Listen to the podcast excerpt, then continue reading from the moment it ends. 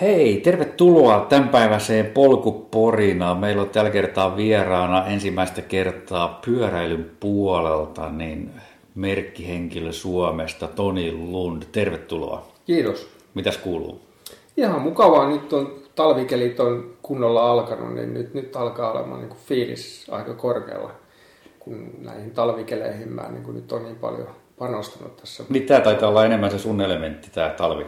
No kyllä se jotenkin on, vaikka ympäri vuoden tietysti tykkään kaikista vuodenajoista, mutta kyllä tämä talvi, talvi tässä aika ykkönen on. Ja nyt kun tässä oli äskettäin tämä Aapelimyrsky, niin se oli aivan mahtava, kun se osui vielä tuohon, että pääsin, pääsin siihen myrskyyn mukaan, eli ajelin työmatkaa aika, aika pitkällä kaavalla, koska se oli sen verran kova se myrsky, mutta siis siitä sai taas niin hienot fiilikset, että ää, todella. Joo. Mikä tuosta talvesta tekee semmoisen, mikä sitten vetoo sinun? Kyllä se jotenkin se ympäristö muuttuu niin toisenlaiseksi. Se on jotenkin se se on, se on jotenkin niin rauhallinen, tietysti myrskyissä se on, se on, se on äärimmäisen brutaalikin, mutta jotenkin vaan se, se muutos, mikä on, niin kuin, tapahtuu muihin vuoden aikoihin nähden, niin siinä on jotain semmoista,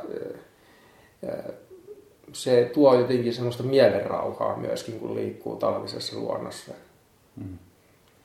Se on totta, se on totta. Siihen liittyen, niin tota, Onko se pitkään harrastanut tämmöistä pyöräilyä nyt sitten, kun sä sanot, että, että tota, toi rauhoittaa mieltä toi, toi talviolosuhteet, niin, tota, niin, niin mistä tämä on lähtenyt liikkeelle tämä sun pyöräily? Joo, siis sanotaan näin, että ihan pikkupojasta asti mä oon tykännyt pyöräillä ja siis pikkupojasta asti on nämä seikkailemiset ollut niin kuin aina, aina tietysti mielessä, mutta semmoinen ihan niin kuin tosissaan, että on ruvennut niin kuin, ihan niin treenaamaan, niin se lähti oikeastaan vasta joskus tuossa armeija-aikana. Eli mulla ei semmoista niin kuin junioritaustaa oikeastaan ole. Ja siis kouluaikana oikeastaan mä en, en oikeastaan edes tykännyt koulun liikuntatunneista kauheasti, mutta siinä oli taustalla oikeastaan se, että kun siellä oli koululiikunnassa aika paljon pallopelejä ja joukkuepelejä ja tämmöisiä, ja ne ei sitten ollut niin kuin alkuunkaan mun juttu. Hmm. Mutta armeijassa tapahtui semmoinen aika iso käänne, että, että, että alokas aikana niin huomasin, että, että mulla on fyysinen kunto aika huono ja se, se tota, noin, niin haittasi jo heti alussa kovasti. Ei ole mitään ylipainoa, ei todellakaan ollut, mutta siis fyysinen kunto oli vaan tosi huono. Ja sen alokasajan jälkeen sitten, kun tietysti se armeijan koulutus hiukan muuttus, niin, niin mä olin tuolla Hangon rannikkopatteristo Sussareen linnakkeessa saaressa ja iltasi siellä nyt ei kauheasti mitään tekemistä muuta ollut kuin sit se, että mä, mä itse asiassa juoksin siellä. Mm-hmm. Eli Cooperin testi oli niin, niin surkea tulos, että mä halusin, että se, se täytyy saada paremmaksi. Se oli kylläkin talvella juostu, mutta eihän se ollut kuin joku 2200 se ensimmäinen Cooperi. Mä ajattelin, että toi, toi täytyy niin ehdottomasti saada parannettua ja kesällä mä sitten juoksinkin ihan selvästi paremmin. Ja samaan aikaan niin siis mä olin sitten jo pyöräilystä koko ajan tietysti ollut kiinnostunut ja seurasin esimerkiksi ammattilaispyöräilyä paljon telkkarista, eli nämä klassiset isot ammattilaispyöräilykisat oli kiinnostavia, Tour de France – Giro d'Italia ja nämä. Hmm. Ja se oli siis 90-luvun puolivälissä. Just. Ja siitä, oikeastaan sieltä se kipinä lähti niin kuin siihen pyöräilyyn. Eli mä halusin kokeilla, että mi- mihin sitä itse oikein pääsisi, missä ne omat rajat kulkee. Ja liityin pyöräilyseuraan ja rupesin sitten ajamaan ihan tämmöisiä maantiekisoja kilpasarjassa. Ja, ja, ja olin tosi innoissani ja siis treenasin todella niin kuin oikein valmennusohjelman mukaan. Ja tuota noin, niin... Sulla oli valmentaja siinä vaiheessa? Vai? Juu, pyöräilyseuran kautta oli, okay. oli valmentaja, kyllä. Mutta sitten olin ehkä hiukan malttamaton siinä mielessä, että mä niin odotin niin kuin semmoista niin kuin oikein niin kuin selvää tulosparannusta niin kuin ihan muutamassa vuodessa. Ja kyllähän siis, siis kehitystä tapahtuisi kyllä, mutta mä en ollut kuitenkaan tyytyväinen niin kuin siihen, että kun puhutaan maantiepyöräilyssä siitä, että ajetaan jotain 10 kilometrin tempoajoja tai 40 kilsan tempoajoja ja sitten ylipäätään yhteislähdöissä, että miten niissä niin kuin pärjäs, niin en, en sitten niin kuin oikein ollut tyytyväinen siihen ja elämäntilanne sitten rupesi muutenkin 2000-luvun alussa niin muuttumaan, kun tapasin vaimoni tai tulevan vaimon siinä kohtaa ja, ja työelämäänkin pääsin mukaan ja näin poispäin.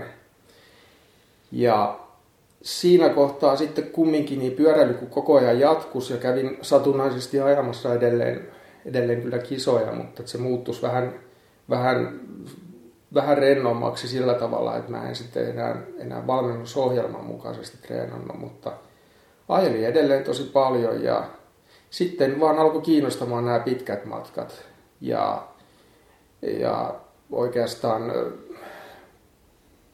se seuraava askel siitä oli sitten, että, että rupesi kiinnostamaan nämä 24 tunnin ajot.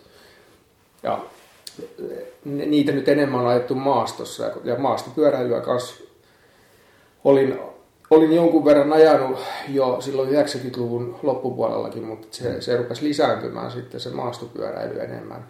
Joo. Ja 2006 ajoin ensimmäisen 24 tunnin ajon Kangasalalla ja se oli niin kuin semmoinen tosi iso käännekohta.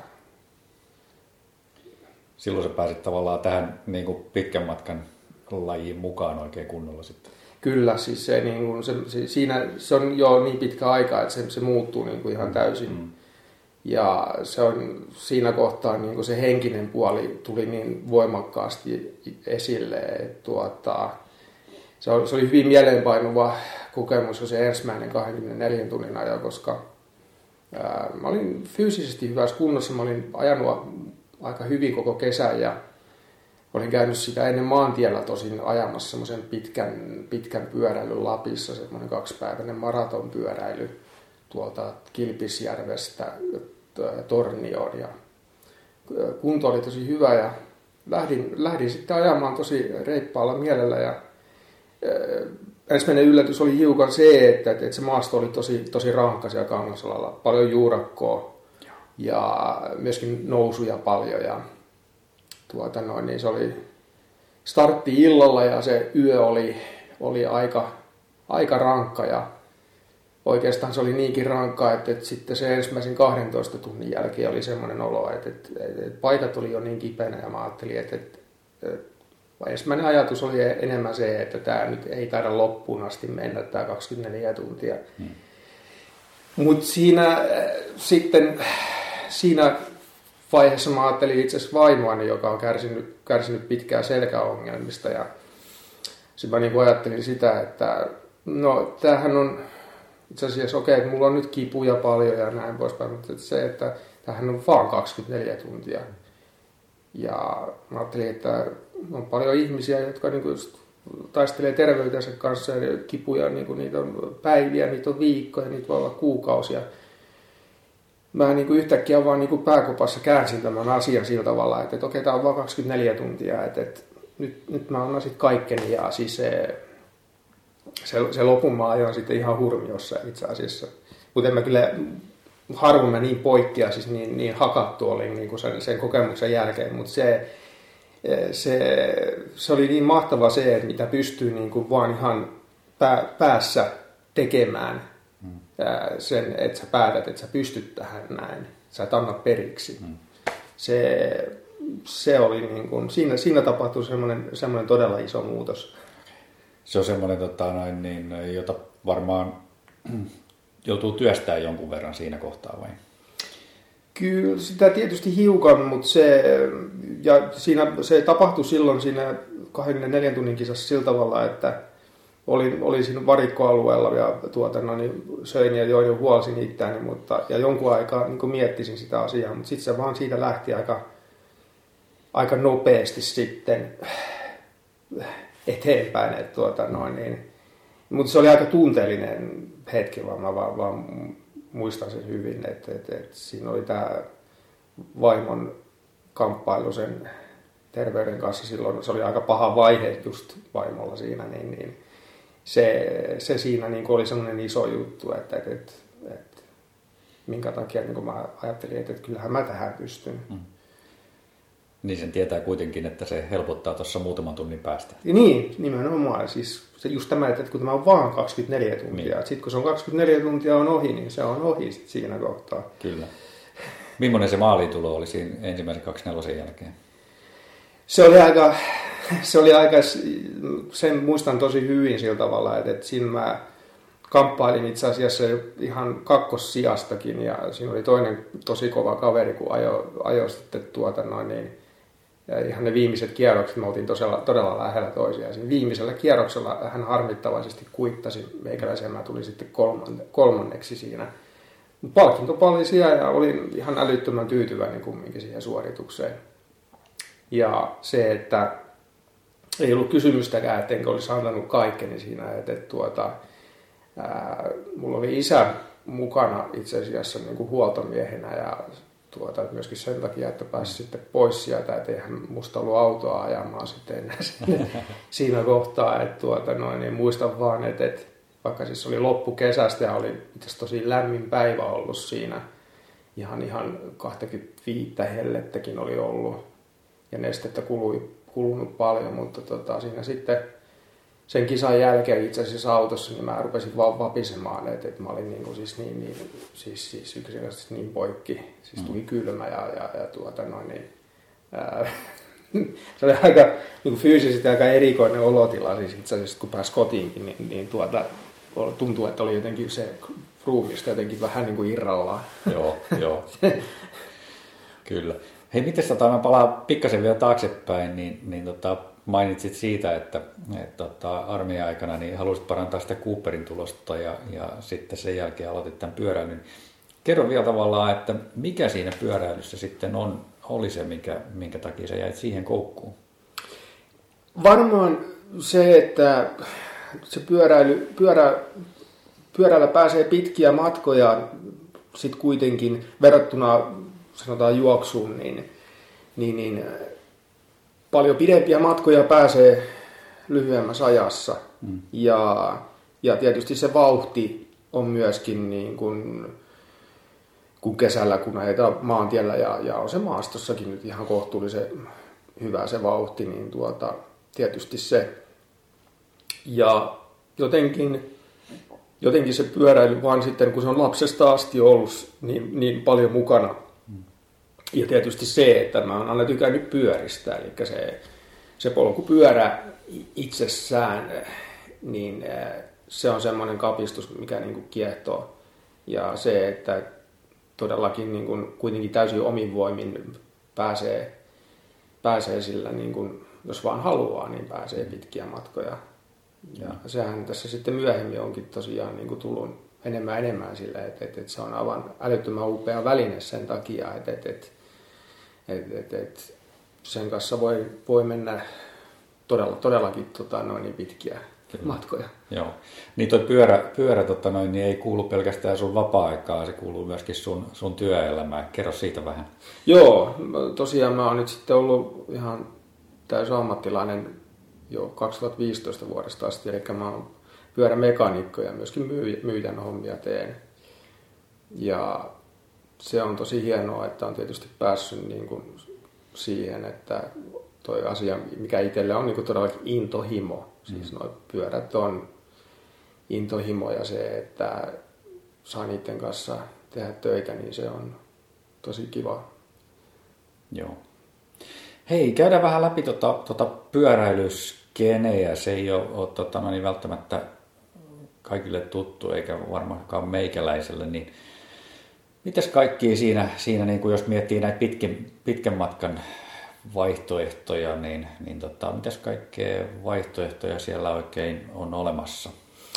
Onhan, joo, siis onhan niitä aika paljon nykyisin, eli kun mennään nyt siihen, että mennään jo sen 24 tunnin yli ja puhutaan tämmöisistä usean päivän ajoista, niin, niin äh, niitä on, on mahdollista on maantiellä ihan maantiepyörien kanssa, on on maastopyörien kanssa mahdollista ja puhutaan tämmöisestä bikepackingista, eli siinä on vähän erona siis tämmöiseen perinteiseen niin kuin bike touringiin, eli se, että on, on sivulaukut ja aika paljon raskaampi tämä raskaamman näköinen ja monesti se onkin raskaampi systeemi, mikä on ollut tämmöisessä perinteisessä niin kuin retkiajelussa hmm.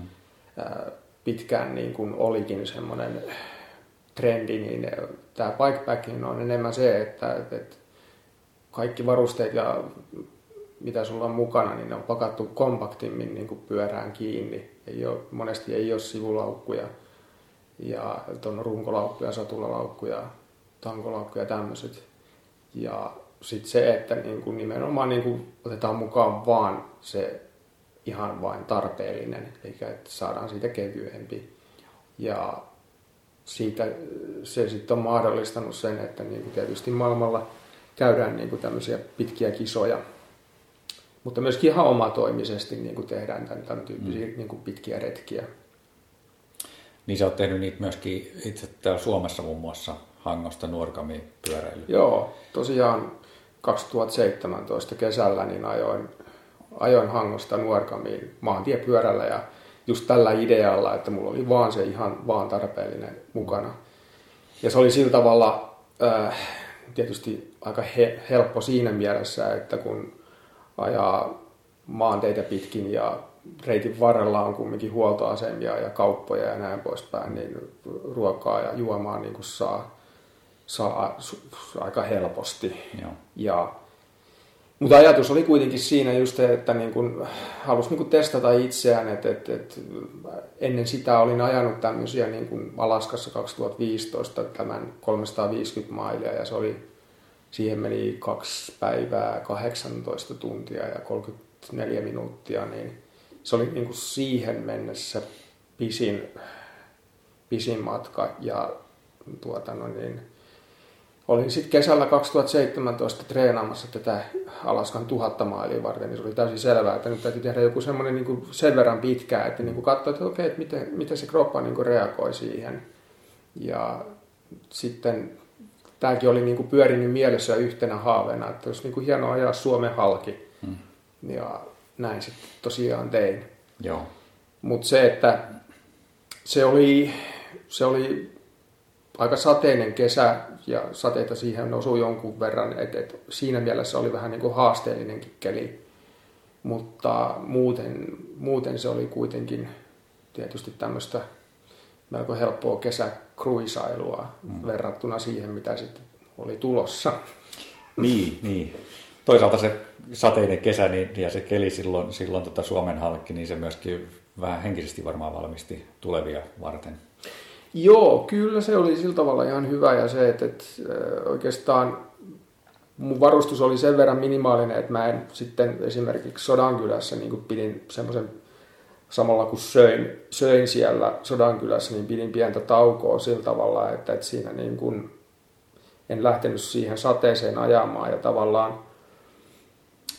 tämmöisissä, niin kun, sit kun mennään ihan oikeasti pahoihin olosuhteisiin, niin se koko homma muuttuu siinä mielessä, että, että, että, että varsinkin talvella, niin se täytyy sit niin kuin sitäkin jo arvioida, että, että missä kohtaa se keli on ylipäätään niin kuin turvallinen etenemistä varten, että silloin niin kuin henkisesti täytyy vain olla valmis siihen, että, että myöskin täytyy joskus vaan odottaa tietysti se odotusaika on aina siitä myöskin hyötyä, että sä palaudut tämmöisessä monen päivän suorituksessa.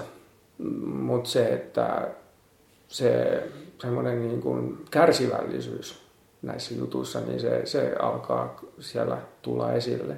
Joo, joo. Mitäs tota, sen ensimmäisen kaksi nelosen jälkeen sitten, niin sulla on ollut useampia pienempiä, mitkä on sitten – tavallaan tasottanut sitä tietä nyt sitten näille, näille kahdelle Alaskan reissulle, niin tota, tämähän on myöskin semmoista niin kuin kunnon, kunnon ja, ja kokemuksen kartuttamista koko tämä, tämä tota, matka tässä ollut. Kyllä. Eli tosiaan ää, sanotaan, että silloin 2009-2010 vuosina mä niin rupesin kiinnostumaan todellakin tästä talvihommasta – ja se oli silloin, kun täällä Etelä-Suomessakin oli tosiaan mm. oikein kunnon talvet, kylmää ja paljon lunta. Ja se, että niin kuin näissä, varsinkin näissä Alaskan reissuissa, niin korostuu se, että, että, että sulla täytyy olla kaikki selviytymisvarusteet mukana.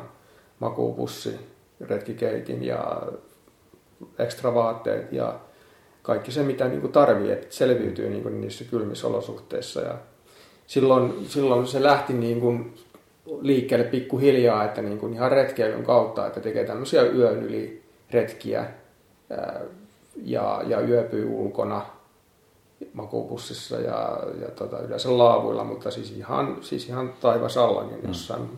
vähän, vähän suojassa kumminkin, jossain puun alla, mutta siis nimenomaan niin kuin lähti niin kuin hakemaan niin kuin kokemusta niin kuin pikkuhiljaa näistä. Ja silloin 2011 me tehtiin tuossa Nylundin Peterin kanssa semmoinen aika hieno, hieno tuotano, niin seikkailu tuossa Ahvenanmaalta Turkuun merenjäitteen yli.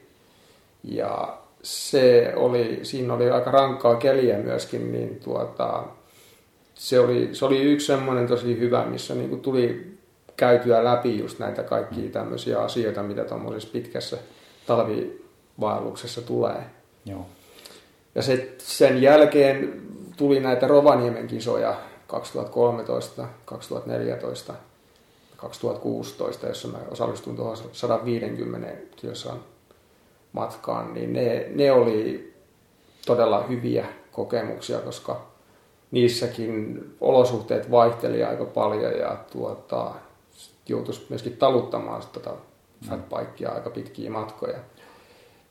Missä vaiheessa tavallaan niin kuin noita, nyt kun sä oot kiertänyt kuitenkin sitten niin kuin aikaisemmin niitä ns. lyhyempiä kisoja, niin missä vaiheessa sulla tulee itsellä semmoinen tunne, että, että nyt sä oot niin kuin valmis esimerkiksi? Milloin sulla tuli tunne, että sä oot valmis sille 350 mailin kisalle Alaskassa, kun sä kävit siellä eka kertaa? Kyllä se niin kuin, mä olin siinä vaiheessa tosiaan Rovaniemellä ollut kahteen kertaan ja ää, silloin, silloin se tuntui, että, että, että, että siihen on valmis ja silloin se kuitenkin tuntui jo, että okei, tämä nyt tulee olemaan sitten niin kuin todella iso harppaus mm. eteenpäin ja, ja että, koska matka on niin paljon pidempi ja, ja Alaskan erämaa on, on jo sitten niin kuin toista luokkaa ja ne sääolosuhteet todennäköisesti on kans sitten ihan, ihan toista luokkaa.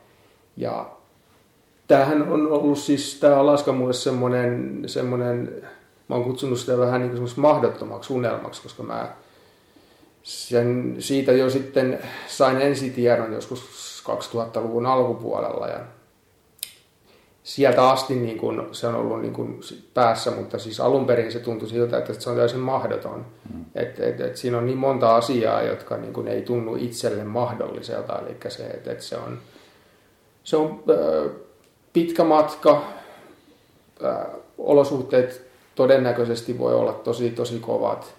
Se on, se on kallis, se on, se on kaukana. Siinä oli niin, niin monta sellaista asiaa, mitä mä pidin täysin mahdottomana, mutta se, sitten kuitenkin pikkuhiljaa kävi toisin. ja se sitten 2015 tosiaan tämä 350 maalin matka, niin se kun toteutus, niin se, se oli siihen asti semmoinen todella unelmien täyttymys. Mutta se, että siinä kävi semmoinen jännä juttu sitten, että tota, tosiaan tämä Alaska, niin se on todellakin semmoinen äärimmäisyyksien maa. Eli siellä voi niin kuin kelit vaihdella todella hurjasti. Ja siis ne, ne voi pelkästään sen kisan aikana jo siis muuttua tosi paljon. Mutta mut to, toki niin kuin siis ylipäätään niin kuin ne talvetkin siellä vaihtelee. Ja siellä silloin sattui sitten olemaan sellainen talvi, että oli yllättävän vähän lunta ja se sitten oli kisaa ennen jäätynyt tosi, tosi hyvin se maasto semmoiseksi kovaksi, että siellä oli aivan huippu nopea keli. Just. Ja se niin kun siinä lyhkäisellä matkalla oikeastaan korostui just aika paljon se, että kuinka, kuinka nopeasti pystyy vaaniksesti ajamaan se läpi ja mahdollisimman vähällä nukkumisella. Eli just niin tämä univaje puoli, niin kun se korostus siinä tosi Joo. paljon. Niin sä sanot, että sulla meni joku kaksi ja puoli vuorokautta siihen. Suurin piirtein jo vähän joo, yli. Joo. Se on, tota noin, niin, se on aika nopea kisa sitten. Se todellakin on, koska siis, siis siihen helposti voisi mennä tuplasti aikaa, mm. sitten kun siellä on lunta ja joutuu taluttamaankin pitkiä matkoja. Joten eh, toi Alaskan, Alaskan iti on siis semmoinen, että, että, että ne olosuhteiden merkitys ja se, että kuinka paljon ne voi vaihdella, niin se on, se on aivan valtava siellä. Joo. Et, et se, se, se kisan luonne muuttuu ihan siis todella hurjasti sit, kun, sit, kun siellä on lunta paljon. Et, et, ja näin, näinhän siinä sitten kävi tässä sitten viime talvena. Joo, joo. Oliko sulle tavallaan sen 350, nyt siis puhutaan siitä itistä kun puhutaan, niin puhutaan siis mistä kilpailusta? Niin, siis pitkä nimi on Iditarod Trail Invitational. Joo, joo. Se on siis ihan kutsukilpailu. No se on sillä tavalla kutsukilpailu, että sinne siis täytyy hakea ja tuota, no niin, kisajärjestäjät hyväksyy sitten hakemusten perusteella osallistujat siihen. Ja siis tähän täytyy suorittaa karsintakisoja yleensä, yleensä muutama ennen kuin pääsee tällä, edes tällä 350 maajille. Ja Rovaniemi nyt on yksi karsintakisa. Just. Pohjois-Amerikassa on sitten lisää näitä Joo. karsintakisoja. Ja tosiaan järjestäjät muutenkin käy läpi, siis osanottajat sillä tavalla, että, että, että siellä olisi niin kuin mukana sellaisia, jotka niin kuin oikeasti on sen verran saanut jo kokemusta, että, ne, että, ne niin kuin selviää niissä olosuhteissa. Ja jokaisen osallistujan pitää joka tapauksessa allekirjoittaa sellainen vastuuvapautuslomake, missä on sitten lueteltu kaikki, kaikki vaarat, mitä siinä kisan aikana voi kohdata. Ja siis mukaan luettuna siis oman kuolemankin, siis jos, jos huonosti käy. Mm. Miten oliko sulle sen 350 mailin kisan jälkeen niin selvää, että sä tulet osallistua sille tuhannelle mailille? Ei se oikeasti, ei se ollut selvää, mutta heti sen jälkeen kyllä sit vaan oli semmoinen olo, että siis se tuhat mailia ja se kuuluisa maali siellä tuhannen maalin päättässä se nome, niin, niin kyllähän se niinku sitten vaan hiipi mieleen. Ja ajattelin sitä, että, että, että, että jos, jos vaan mahdollista, jos, jos kaikki, vaan, niin kuin, kaikki asiat saa niin kuin järjestettyä niin, että sinne pääsisi, niin, niin kuin, olihan se niin kuin mielessä, että sinne lähtisin. Ja kyllä se sitten tuossa noin kuitenkin sen ekan kisan jälkeen jo niin oli selvää, että mä niin kuin jatkan treenaamista ja, ja osallistuin sitten tosiaan Rovaniemelle vielä uudestaan ja sitten kävin Norjassa – ajamassa semmoisen Fat Weekin kisan ja silloin 2017. Ja silloin, silloin oli kyllä niin kuin ihan selvä juttu, että tuota, noin, niin jos mä saan vaan niin kuin tukea ja sponsoreita sen verran, että, että, että, että, että se taloudellinen puoli ihan, ihan pelkästään me omalle kontolle, niin eh, sinne sitten yritän päästä sinne tuhannelle mainille ja näin siinä sitten kävi. Joo, joo. Niin sä mainitsit tuosta vastuuvapauden kirjoittamisesta sille järjestäjille siinä kisan alla, niin tota, miltä se tuntuu tavallaan niin kuin siinä kohtaa, niin, niin tota, lueskella sitä lappua, missä voi olla tosiaan niin kuin tämmöisiä, niin kuin, että esimerkiksi kuolemaan liittyviä asioita? Joo, on se, se on aika, aika, aika raju tuota, noin, niin, paperi kyllä allekirjoitettavaksi sillä tavalla, mutta se on jotenkin on kuitenkin ajatellut sitä, että kun tässä on kuitenkin, kuitenkin vuosien aikana pikkuhiljaa koko ajan kertynyt sitä kokemusta enemmän ja, ja on niin kuin pyrkinyt tekemään niin semmoisia pitkiäkin retkiä ja yön yli retkiä niin kuin just silloin, kun on todella, niin kuin täällä Suomessakin on rajummat olosuhteet, eli just esimerkiksi tosi kylmä. Mm. Eli se, mikä siellä Alaskassakin helposti voi olla, että, että siellä voi todellakin pahimmillaan olla joku 40 astetta pakkasta. No eipä täällä Etelä-Suomessa koskaan semmoisia ole, mutta kyllä täällä nyt päästään välillä lähemmäs 30. Mm. Nekin on tosi ollut aika kortilla, mutta aina kun semmoisia on ollut, niin mä olen sitten ollut ulkona. et, et mä oon käyttänyt kyllä yleensä aika maksimaalisesti hyödyksi nämä, nämä, nämä Etelä-Suomen vähäisetkin kylmät kelit. Joo. Ja tuota, sillä tavalla olen sitten niinku ajatellut, että mä oon yrittänyt niinku itse valmistautua huolellisesti ja, ja testannut varusteita ja asioita, miten ne toimii. Ja, ja tässä koko, koko tämän prosessin aikana, vuosien aikana imennyt tietoa mahdollisimman paljon. Ja tuota, uskonut sit siihen, että, että, että, että se riittää siihen, että tota, noin niin, siellä Alaskassakin pärjää. Mm. Kerro lisää hei tuosta sun valmistautumisesta nyt. Se on varmaan semmoinen, että tavallaan siinä vaiheessa, kun sä teit sen päätöksen, että okei, se tuhat mailin kisa tulee olemaan tähtäimessä, niin, niin mitä asioita tapa, tavallaan tapahtuu sitten siinä välissä?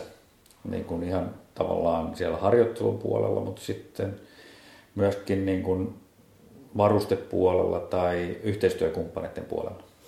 Joo, sanotaan näin, että se oli, yksi juttu oli tosiaan niin kuin ihan treenien puolesta, oli esimerkiksi se Suomen halkiajo.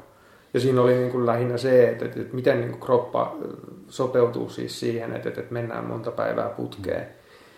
Ja se, se oikeastaan onnistui ihan, ihan kohtuullisen hyvin. Siinäkin tuli kyllä ongelmia itse asiassa aika yllättäen niin akillesjänteiden kanssa jaloissa, koska jalat turpos noissa tota, no, niin, ajokengissä sen verran paljon, mutta mut se, että se niin kun, syy oli niin kun, täysin selvä, mistä se johtui, ja se, että, että, että talvella on käytössä ihan toisen tyyppiset varusteet, niin, niin se ei ollut niin sillä tavalla mikään semmoinen asia, mihin olisi pitänyt niin paljon kiinnittää huomiota. Muuten niin huomasin, että, että, että, että kyllä, se, kyllä se kroppa niin kuin itse asiassa siihen hommaan sopeutuu. Mm. Mutta sitten tosiaan niin varustepuolella niin kuin piti aika paljon tosiaan tehdä asioita sillä tavalla, että se mitä oli niin kuin itsellä käytössä ollut tähän ennen tätä tuhatta mailia, niin oli vähän niin kuin selvää, että se ei ihan riitä, koska se tuhannen mailin matka on semmoinen, että siellä on niin kuin tosiaan kaksi semmoista pidempää välimatkaa. Siellähän on näitä kyliä, kyliä siellä pieniä kyliä siellä reitin varrella, mutta ne etäisyydet on, on, on siellä muutamassa kohtaa todella pitkät. Mm. Ja siellä on niin kuin laskettava siihen, että huonoissa olosuhteissa niin kuin niihin pitkiin välimatkoihin menee niin kuin 4-5 päivää. Okay. Ja siellä on semmoisia pieniä niin kuin, ä, autiotuvan tyyppisiä pieniä mökkejä muutamia kyllä, missä pääsee suojaan. Mutta se, että ei voi niin kuin laskea senkään varaan. Eli se, että jälleen tullaan niin kuin siihen, että, täytyy oikeasti pystyä vivittämään, yöpymään, siis lumihangessa. Ja tuota, noin, niin mun makupussi esimerkiksi, mitä mä oon talvisin käyttänyt, niin se oli luokiteltu miinus, noin miinus 20 ja se ei riitä. Hmm. Eli mä tarvittiin selvästi järemmän makupussin, koska se on sanotaanko yksi tärkeimmistä varusteista tuommoisella matkalla, koska jos jotain menee pieleen, niin se on niin kuin sun henkiin selviytymispaikka, se makupussi. Ja tosiaan mulla on tässä ollut tässä jo pitkään niin kuin muutamia sponsoreita ja yhteistyökumppaneita mukana tässä mulla ja tuota noin niin, pyörän osalta, niin tosiaan kun mä olen tuolla Bikeshopissa ajopyörässä ja me myydään Kona merkkisiä pyöriä, niin Kona on yksi mun tukija ja ajan, ajan tota Konan pyörällä Konan vuolla ja tuota, sitten sain mukaan tähän tätä tuhatta mailia varten Skandinavian outdoorin ja tuota, sain sitten 40, miinus 40 makupussin tuota, no niin tätä, tätä hommaa varten. Se oli tosi tärkeä. Ja muuten sitten niin kuin piti varustautua sillä tavalla raskaammin, että, että tuota, ää, on tämmöis, tässä on niin kuin pakko olla ruokaa tietysti jo niin paljon mm. mukana ja, ja, ja myöskin vähän ekstra vaatteitakin enemmän.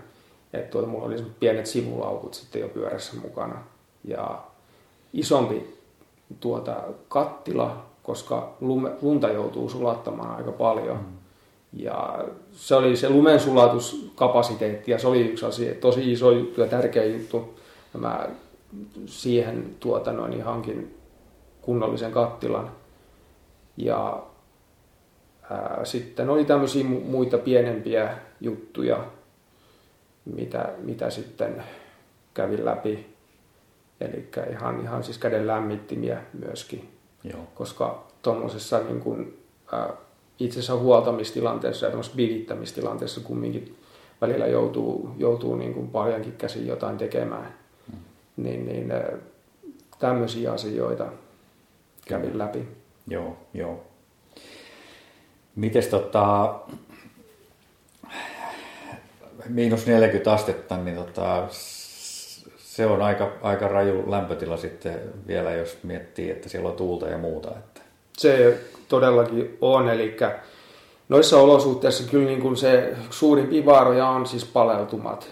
Mm. Ja sitten toinen on oikeastaan se, että, että jos ajattelee niin kuin pitkää päivää tuollaisissa olosuhteissa, niin, niin se, että, että vaatetus on toimiva ja sitten se, mitä sä syöt ja juot ja kaikki se koko homma toimii. Mm. Koska jos niin kun siinä tulee jonkinnäköinen häiriö, niin hypotermiahan voi iskeä aika herkästi ja tuota noin, niin sitten sit se tilanne on kyllä todella vaarallinen. Ja näissä piireissähän tapahtui viime talvena yhdellä italialaisella tämmöinen tuolla Jukon Arctic Ultrassa. Ja tuota, se, se oli hyvin lähellä, että se mies olisi kuollut sinne, koska sille iski, iski hypotermia ja hän oli siis jalan liikkeellä. Ja hän, hän sai niin pahat paleltumat käsiin ja jalkoihin, että siltä niin kuin amputoitiin molemmat jalat ja mole, molemmat kädetkin osittain. Oi, oi. Kyllä, kyllä. Niin, mitäs tota noin, niin itse siihen vähän siihen treenaamiseen ja semmoiseen liittyen, niin, niin tota, mainitsit, että akillesjänteiden kanssa oli pieniä, pieniä probleemia silloin Suomen halki pyöräillessä, niin tota, mikä, onko sulla ollut muita, muita sitten vammoja tai, tai mainitsemisen arvosta? Ainahan jostain pientä kolotusta on, mutta... No mä oon kyllä ollut ihmeen todellakin onnekas sillä tavalla, että, että, että on välttynyt kyllä siltä, että ei oikeastaan ole ollut mitään, mitään muuta oikeastaan tässä niin kuin vuosien aikana. Että tietysti ihan semmoisia normaaleja juttuja tietysti, että, että on, on, on lihakset kipeänä ja, mm. ja, ja jumittaa ja näin poispäin, mutta se, että mä oon sitten pyrkinyt siihen, että niin kuin jotenkin tietysti työssä käyvänä niin yrittää pitää semmoinen balanssi, että niin kuin palautuu suorituksista ja se, että tietysti nämä pitkät kisatkin on semmoisia, että mä, no siinä on moniakin syitä sillä tavalla, että, että niitähän voisi niin kuin vuoden aikana periaatteessa tehdä kyllä hiukan enemmänkin, mutta mä oon sitten tyytynyt hiukan vähempään. Mutta mä luulen, että se on kyllä yksi syy kumminkin sitten, että esimerkiksi on säästynyt tämmöiset mm. krempoilta. Että et mä en ole sitten kuluttanut itteni ihan niin, niin kovin kuin tuolla maailmalla jotkut muut. Joo, joo.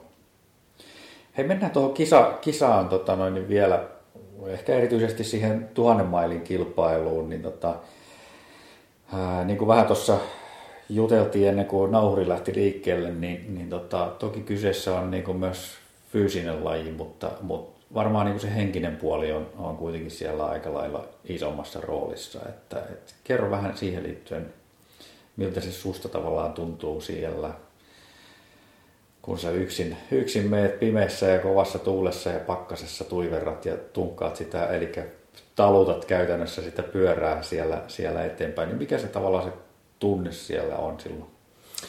No joo, siis tässähän on sellainen juttu tosiaan, että kun osallistujia on aika vähän siellä Alaskassa, se on tarkoituksella rajattu aika pieneen, pieneen määrän osallistujia, niin se on aika selvää, että siellä todennäköisesti joutuu menemään yksin ja mm se yksin meneminen itsellä on itse asiassa plussaa. Siis se, että saa niin kuin olla itse asiassa yksin. Ja mä oon tässä niin kuin vuosien aikana loppujen lopuksi huomannut, että mä oon parhaimmillaan niin kuin mä oon yksin. Että, että mä oon kyllä, mä oon vähän semmoinen lainausmerkeissä hiukan yksinäinen susikin ehkä, koska mä oon treenannut tosi paljon yksin.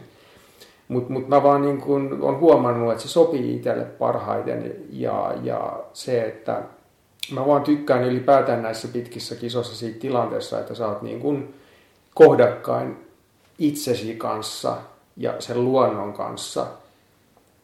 Ja tuota, se on niin kuin se, se, se, on se suurin syy, miksi sinne lähtee, eli tuota, no, niin kohdata ne omat heikkoudet ja jonkinnäköiset vahvuudetkin sitten, mitä siellä on tai mitä sieltä sitten matkan aikana niin kuin tulee, tulee esille, mutta se, se hänessä on se suola, että, että, että se on niin kuin, vaikka on tosi paljon valmistautunut ja treenannut, niin se on yleensä melko selvää, että, että sieltä tulee jotain odottamatonta niin kuin vastaan. Ja niiden odottamattomien asioiden, ongelmien ja haasteiden niin kuin ylipääseminen, niin sehän näissä on niin kuin se, se hienoin juttu. Ja niitä sitten on tullut, tullut tietysti kaikissa näissä, mutta tässä tuhannessa maalissa niitä nyt sitten tuli niin kuin tietysti kaikista eniten ja monesta niin kuin syystäkin. Se on, se on tietysti, kun mennään niin kuin tuhannessa maalissa, aikaa meni tosiaan niin kuin 26 päivää, 19 tuntia, 18 minuuttia, niin siinä aikana niin kuin tapahtuu, tapahtuu tosi paljon asioita ja se täytyy niin kuin vaan mennä niin kuin päivä kerrallaan. Ja, ja se, että niin kuin heikkoina hetkinä aina vaan niin kuin on ajateltava, ajat, täytyy ajatella sillä tavalla, että, että mikä on se seuraava paikka, mihin pääsee. Hmm. Et, et niin kun, jos ajattelee tuommoisia lyhyempiä kisoja, niin tässähän on niin kun siis se ero, että oikeastaan ei, ei pitäisi pitäis välttää mun mielestä, että ei ajattele liikaa sitä, että sitten kun mä pääsen maaliin. Koska tuolla Alaskassa niin tuli nähtyä se, että, että se ei ole mitenkään selvää, että mä nyt pääsen sinne maaliin. Mm. On, on vaan niin kuin ajateltava vaan, niin kuin, että mikä on se seuraava paikka, mihin, mihin pääsee. Miltä susta itsestä tuntuu tavallaan siinä, siinä kaikessa hiljaisuudessa ja siinä tekemisen keskellä, niin sulla ei ole muuta kuin ne omat ajatukset siinä, niin miten, miten sä koet sen, sen tavallaan? Siinä ei ole mitään ulkoisia järsykkeitä muuta kuin tietysti se keli siellä, mutta, mutta ei, ole, ei ole kännykkä, peittoa, ei mitään. Että... Mm, nimenomaan, joo. Se on jotenkin, niin kuin mä tuossa vähän niin kuin sanoin, että mä tavallaan jotenkin koen, että mä oon niin parhaimmillaan siinä tilanteessa, että, että saan olla, saan olla yksin, mutta tota, tietysti mm, siis, siis kyllähän siinä joutuu, niin kuin, siinä tulee paljon sellaisia tilanteita, että niin kuin, joutuu, joutuu niin kuin työstämään niitä, niitä tilanteita, missä niin kuin alkaa hiipymään se, se olotila, että, että, että, että nyt, nyt on, niin kuin, tuntuu tosi vaikealta ja tuntuu pahalta ja näin. Ja silloin niin kuin vaan on niin kuin uskottava itseensä, että, että, että, että tämä nyt vaan pikkuhiljaa tästä niin kuin etenee. Miten sä työstät niitä tilanteita? Onko sulla jotain keinoja, mitä sä käytät silloin? Sanotaan näin, että ehkä se on vaan jokin, jokin tämmöinen, osa tulee ehkä kokemuksen kautta tietystikin. Eli kun pikkuhiljaa sitä kokemusta on tullut lisää, niin sitä niin kuin ajattelee tietysti sitä kautta, että okei, että vähän mä nyt aikaisemminkin selvinnyt jostain pahaista tilanteista, niin voin selvitä tästäkin. No, Alaskassa sitten vaan se saa niin, kuin niin toisenlaiset mittasuhteet, niin se, että toimiiko tämmöinen ajattelu aina, niin se on sitten toinen kysymys. Ja se oli kyllä aika koetuksella kieltämättä tuolla, tuolla tota, noin niin Alaskassa. Mutta se, mitä siellä niin tuli opittua tietysti on se, että, että negatiiviselle ajattelulle ei saisi antaa kauheasti sijaa. Eli oikeastaan se, että pitäisi olla semmoinen silver lining ajattelu, että on aina jotain valoisia puolia, keskittyy niihin valoisiin puoliin.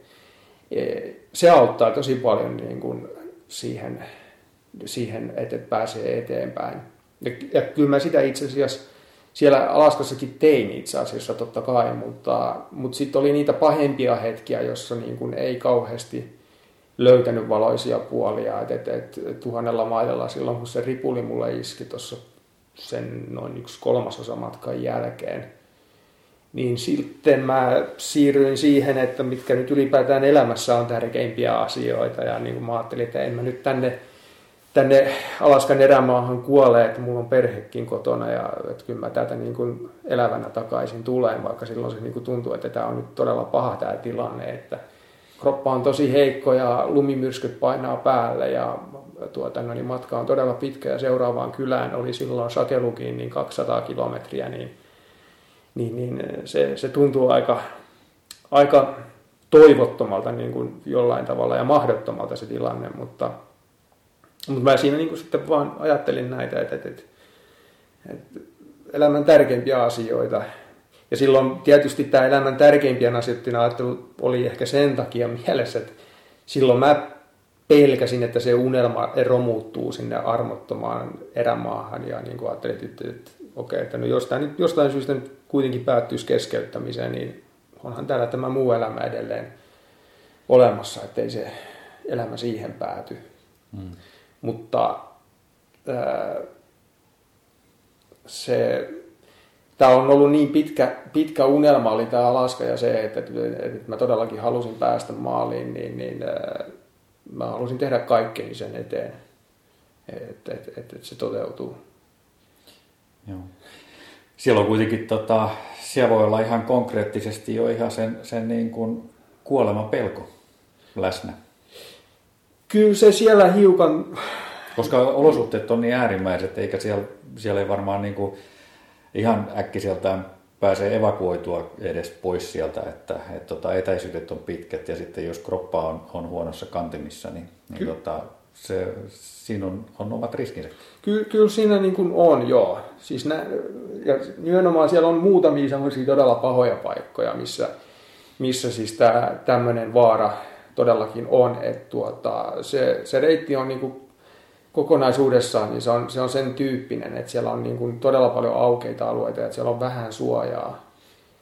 Toki nyt oli se, että, että kun luntakin oli tosi paljon, niin nämä monta, monta yötä, kun mä pivitin lumihangessa, niin tähän oli itse asiassa joku 12 kappaletta, niin, niin sinne, kun vaan teki semmoisen kolon sinne lumihankeen, niin siellä oli itse asiassa kohtuu suojasaa kyllä.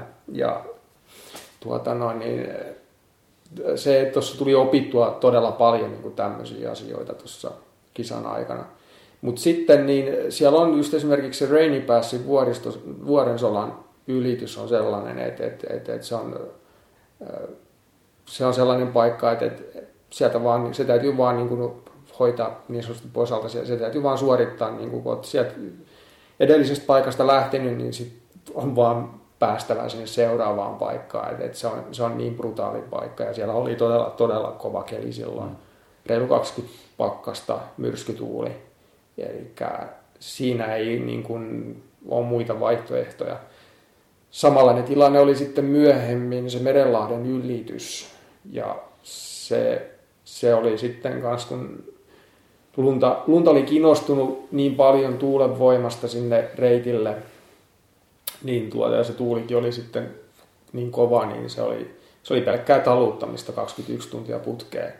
Eli siis tuossa niin täytyy olla se kokemus a- aikaisemmista tilanteista, että, että, että, että sulla on niin reservissä se, että sä voit nyt mennä vuorokauden putkeen hyvin, niin kuin jopa siltä vaan, vaan hyvin vähällä pysähtymisillä syöt ja juot vaan sen ja nopeasti jatkat eteenpäin ja, ja sitten pääset pois sieltä.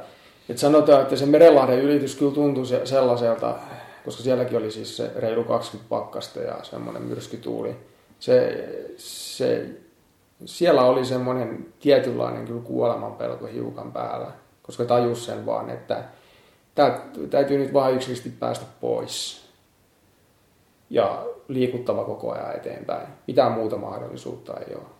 Se, on, se oli näin. Miten siinä kohtaa saa tavallaan niin pidettyä itsensä kasassa? Että, että vaan määrätietoisesti, kärsivällisesti suorittaa sitä niin kuin metri metriltä suurin piirtein? Joo, no sanotaan näin, että jollain tapaa se oli siinä mielessä aika yksinkertainen tilanne, että, että tuota, sen niin kuin huomasi tässä, että täällä nyt on, on näin rajut olosuhteet, tässä ei ole muuta vaihtoehtoa. Mutta se oli tosi, tosiaan tärkeää oli se, että mä niin keskityin siellä Merenlahden ylityksessä siihen, että, että, että mä teen ne kaikki perusjutut jatkuvasti oikein, että mä en tee virheitä. Eli siellä olisi hyvin herkästi voinut just saada paleltumia ja, ja jos se, se koko paletti olisi mennyt sekaisin, niin, niin just tämä hypotermiariski ja tämmöinen olisi voinut olla, olla suuri. Että mä niin keskityin, että mä niin teen, teen, teen kaikki oikein ja se, että, että mä just sen takia siellä olisi voinut semmoisia hyvin lyhkäisiä pätkiä, olisi ehkä pystynyt pyörällä ajamaan, mutta se olisi ollut semmoista jatkuvaa pomppimista niin kuin pyörästä, pyörän selästä tuota noin, niin pois ja takaisin. Ja niin kuin huomasin, että okei, kyllä tässä niin kuin nyt taluttaminen on niin kuin se taloudellisin ja turvallisin tapa. Niin kuin, ja mm. pitää se, niin kuin se, tavallaan se paketti kasassa. Just. Ja kaikki tuota, noin, niin pysähdykset, mitä mä tein, et, kun söin ja join, niin, niin se, että et jatkuvasti, joka kerta käännyin sillä tavalla, että tuuli oli mun, mun selän takana. Ja sitten pyrin tekemään vaan hyvin nopeasti kaikki. Mutta siinä todellakin huomasi, että siinä ei, siinä ei oikeasti ollut paljon niin kuin varaa, varaa virheisiin oikeastaan. Ei, ei oikeastaan tuntuu, että ei yhtään. Et, et ihan pienen paleltuman mä sain, sain oikean käden keskisormeen kyllä siinä, mutta se oli onneksi pieni. Mutta siinä se niin kuin huomasi, että se, se, se, siinä ollaan tosi lähellä sitä. Siinä ei pitkään tarvi hanskat olla poissa, totta noin, niin kun, kun alkaa jo Kyllä. kädet ole siinä kunnossa. Että... Joo, kyllä. Mä pyrkisin niin paljon kuin pystyn tekemään niin kuin hanskojen kanssa, sitten vaan, vaan hyvin lyhyesti jotain, mitä ei pystynyt, niin, niin, niin tuota, paljaan käsin. Mm. Mutta se vaatii niin kuin vielä mä palaan siihen, että se vaatii ihan älytöntä semmoista keskittymistä, että se tavallaan sun jokaisen liikkeen, niin kuin sä sanoit, sä käynyt selkä, selkä tuulta vasten silloin, kun sä pysähdyt ja, ja otat juomaa ja muuta ja oot tosi tietoinen siitä, milloin sä otat hanskat pois kädestä, niin se, se, on, niin kuin, se on myöskin niin kuin hyvin semmoista analyyttistä ja, ja rationaalista ja hyvin kärsivällistä työtä, mitä sä joudut koko, koko aika tavallaan siinä, siinä tekemään. No kyllä, Siis, siis näin, näinhän se on, että, että, tuota, että siinä ei niin kuin, vaikka niin kuin itse oli koko ajan niin kuin semmoinen,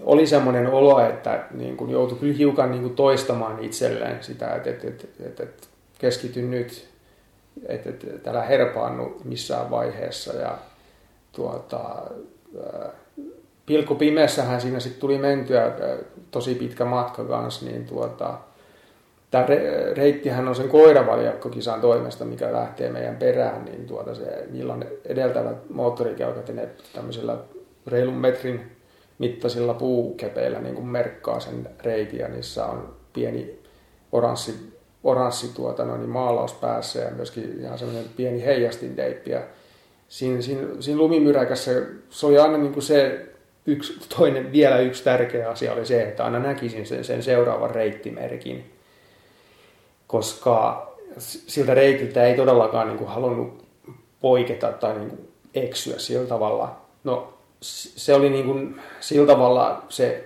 eksyminen reitiltä nyt ei olisi ollut mikään, mikään tuho, tuhon ajava asia, koska se oli jatkuvasti edessä tämä seuraava Kojukin kylä. Ja ne valot tietysti, siellä on majakkakin siellä rannassa, niin se, sehän näkyy kauas sitten, Joo. koska siinä on voimakkaampi valo. Joten ei siinä mitään, että se oli niin kuin vaan, vaan selvää, että eteenpäin. Mutta se, että siinä oli aika iso ero, että mä itse asiassa hyvin lyhyesti vielä päivänvalon aikana itse asiassa harhauduin hiukan siitä reikiltä pois. Ja silloin tietysti valosan aikaan se oli vähän pahempi sillä tavalla, että silloin sitä kylää ei näkynyt edespäin. Ja siinä mä, niin heti kun mä huomasin, että okei, että nyt mä oon reitiltä ulkona, että nyt stop ja heti taaksepäin, että missä kohtaa mä nyt poikkesin reitiltä. Että tuota, pääsen, pääsen takaisin siihen ja se, että, että vaikka mä joutuisin kumminkin taluttamaan koko ajan, niin se oli kumminkin helpompi taluttaa sillä merkityllä reitillä kuin se, että se olit sen reitin ulkopuolella. Joo. Kyllä, kyllä. Toi on mielenkiintoista toi, niin toi, kun sä puhut, että tuhannen kilometrin kilpailu, pyöräkilpailu ja sitten sä oot siitä suurimman osan taluttanut. Niin, tuhat mailia. Niin, anteeksi, tuhat mailia, kyllä. Nimenomaan tuhat mailia. Niin, tota, niin, niin treenaatko sitä pyörän taluttamista jollain lailla esimerkiksi etukäteen? Oliko se sulla tiedossa, että siellä tulee olemaan tota, noin kovat, ei tietysti keliä pysty etukäteen tietämään, mutta, mutta tiesitkö että siitä tulee olemaan noin paljon niin taluttamista? No sanotaan, että joo, se, se kyllä yllätti, että, että sitä taluttamista oli nyt noin paljon. Eli tosiaan tuosta koko matkasta niin ainakin puolet, siis todennäköisesti jopa yli puolet. Ja se, että sit sen treenaaminen on tietysti vähän semmoista, että, että, että, että täällähän pitäisi olla edes jollain tapaa vähän sen tyyppiset olosuhteet, että olisi niin kuin lunta, lunta enemmän ja, ja sen tyyppiset reitit, missä sitten niin kuin olisi semmoista samaa, samaa ajatusta, mutta tuota, kyllä mä itse asiassa mä kävin talven aikana, mä kävin tuolla pohjoisessa tekemässä pari, pari tämmöistä treenileiriä. Yksi oli tuommoinen viikonlopun treenireissu ja, ja sitten toinen oli, toinen oli vähän vastaavan tyyppinen. Eli mä menin tuonne Rovaniemelle ja sitten sieltä lähdin Rovaniemeltä tuonne tuota, no niin Kemijärvelle ja Pyhä tunturille päin. Samoin tämä toinen treenireissu oli sitten semmoinen, että silloin, silloin menin Kemijärvelle ja sieltä sitten Pyhällä ja sitten Pyhäluostolla, niin tuota, siellä tein pitkiä päiviä.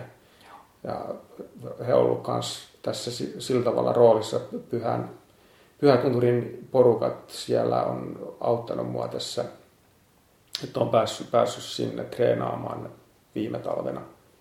Kiitos siitä heille kanssa. Että, että ne, oli, ne oli aika tärkeitä treenireissuja, koska täällä ei oikein ollut sellaiset olosuhteet. Ja se ensimmäinen reissu oli silloin joulukuun alkupuolella, niin itse siinä kävi jo itse siinä mielessä hyvin, että mä lähdin, lähdin tuota semmoista moottorikelkkareittiä pitkin Rovaniemeltä eteenpäin ja lunta oli, oli siellä jo aika mukavasti ja sitten se oli, se oli aika lauhakeli, mutta se teki sen just, että ei se ollut kauhean ajettavissa. Eli mä joutuin itse asiassa melkein suurimman osan matkasta taluttamaan. Tosin mulla oli se aikaikkuna sen verran pieni, että mä en sitten, se oli se ensimmäinen päivä ja ilta, minkä mä pelkästään talutin, mutta sitten mä siirtyisin teitä pitkin pyhälle ajamalla. Mutta se, että siinä, siinä oli ainakin tämmöinen yksi hyvä, hyvä missä niin kuin pääsi ja niin kuin se, että, että, että se on myöskin taas se henkinen puoli mukana siinä, että, että, että, tuota, että joskus sulla voi olla semmoinen päivä edessä, että sä paljon pysty ajamaan, että se on sitä taluttamista. näin jälkikäteen ajateltuna, niin täytyy sanoa, että, että niin hullulta kuin semmoinen pyörän taluttaminen ehkä tuntuisi treeninä, niin, niin kyllä sitä pitäisi tehdä enemmän. Mm. Ja jotenkin mä myöskin koen, että itse asiassa jonkin, jonkin näköinen niin semmoinen perusvoimatreeni myöskin olisi, olisi hyvä, hyvä lisää niin tähän Joo, joo. Joo, se on vähän sama noissa, noissa juoksukisoissa, niin tota, pitkissä juoksukisoissa, niin se kävely on aika isossa roolissa kuitenkin siellä. Että ihan ilmeisesti vähän sama, sama tyyli tuossa sitten, että kävely on, sen pyörän taluttaminen on isossa roolissa noissa noinkin pitkissä kisoissa. Kyllä, kyllä. Kyllä. Kyllä. Hei, mites tota noin, niin mennään motivaatioon. Mikäs, mikäs tota, Toni sua motivoi tässä tota, näin pitkissä kisoissa? No kyllä se tässä niin kuin, tosiaan tämä Alaska, Alaskan Iditarod on ollut niin kuin mun sellainen pitkä, pitkä haave ja unelma, niin se on se isoin, mikä on motivoinut. Et, et, et se, että se, kun on se selkeä niin kuin päämäärä, mihin on, on, on niin kuin menossa, niin, niin se, se todellakin motivoi. Ja jos mä ajattelen niin kuin viime talvena että, että mä sain tosi, sillä tavalla tosi hyvin treenattua, että noin niin kuin määrällisesti kumminkin, niin eh, mulla oli esimerkiksi tammikuu semmoinen, että siis mulla tuli tunneissakin muistaakseni niin kuin reilusti yli 70 tuntia, jos mä nyt, vai tuliko lähemmäs 80 tuntia, joku 1500 kilometriä, mutta se, että se oli, se oli sitten tosiaan sitä ajamista aika paljon ja se, että mä pyöräilen työmatkaa tosi paljon, koska se mikä tässä on niin kuin ollut tosi haasteellista on tietysti se, että työssä käyvänä, niin kuin, että, että mistä löytää niin kuin se aika siihen treenaamiseen ja työaikakin on vielä sen tyyppinen tuossa tuossa pyöräliikkeen aukioloaika on sellainen, että, että mm. se täytyy sitten jostain sieltä sovittaa ja sillä tavalla se on tietysti mulla, mun kohdalla hyvä, että kun työmatkan pituuskin on 40 kilometriä yhteen suuntaan, niin kyllä se, se itse asiassa toimii mm. mun mielestä aika hyvin, kun, kun se vaan niin kuin osaa vähän niin kuin rytmittää oikealla tavalla. Joo, joo. Mutta äh, kyllä se niin kuin tämmöinen iso, iso unelma, kun on, on mielessä ja se, se, se motivoi niin paljon, että ei oikeastaan missään kohtaa ollut semmoista niin kuin motivoitumisongelmaa. Nyt sit, tämän jälkeen on ehkä hiukan ollut se, että sit, nyt kun, kun tässä ei ole just tällä hetkellä mitään tavoitetta, niin oikeastaan on ollut vähän motivaatio-ongelmia, että nyt on vähän niin kuin tilanne parantunut. Oikeastaan nyt kun tuli nämä talvikelit, niin nyt on sitten jo niin kuin, on taas parempi fiilis jollain tapaa, koska tuota, no, niin mulla edelleen kyllä olisi mielessä, että sinä Alaskaa voisi vielä uudestaan lähteä. Okei. Okay. Koska tämä tuhannen maalin matka, niin siellä on kaksi reittiä. Tämä, missä mä olin, jo eteläinen reitti ja sitten on myöskin pohjoinen reitti. Ja se, että ne siellä on aina se tilanne siellä Alaskassa, että millainen se talvi siellä mm. kokonaisuudessa on, niin se aika paljon määrittelee sen, että mitä reittiä pitkin siellä niin kuin voidaan mennä. Ja se eteläinenkin reitti oli useamman vuoden niin kuin poissa käytöstä. Ja tänä talvena nyt siellä ne käy sen uudestaan vielä eteläisellä reitillä. Toki jälleen, niin kuin, jos olosuhteet sallii, mutta 2020 aika suurella todennäköisyydellä se olisi se pohjoinen reitti. Ja tässä nyt sitä, sitä nyt sitten olen seuraavaksi ajatellut, että, että, että se olisi sitten uudestaan vielä. Mutta se on, tässä on niin paljon asioita vielä sen suhteen kesken, että ei voi todellakaan sanoa mitenkään varmaksi, että lähtisin sinne 2020, mutta se, se, se määrä asioita, mitä tuli opittua tuossa viime talvena, niin sitä haluaisi niin kuin laittaa sen opin nyt sitten käytäntöön ja, ja niin kuin parantaa tätä tätä tuota, noin, suoritusta, koska tämä viime talven kisa oli, oli nyt enemmän semmoinen, että se oli niin kuin jonkinnäköinen selviytymis, selviytymiskisa ja niin kuin se, että ei todellakaan tuntunut itsestään selvältä, että pääsee maaliin. Hmm.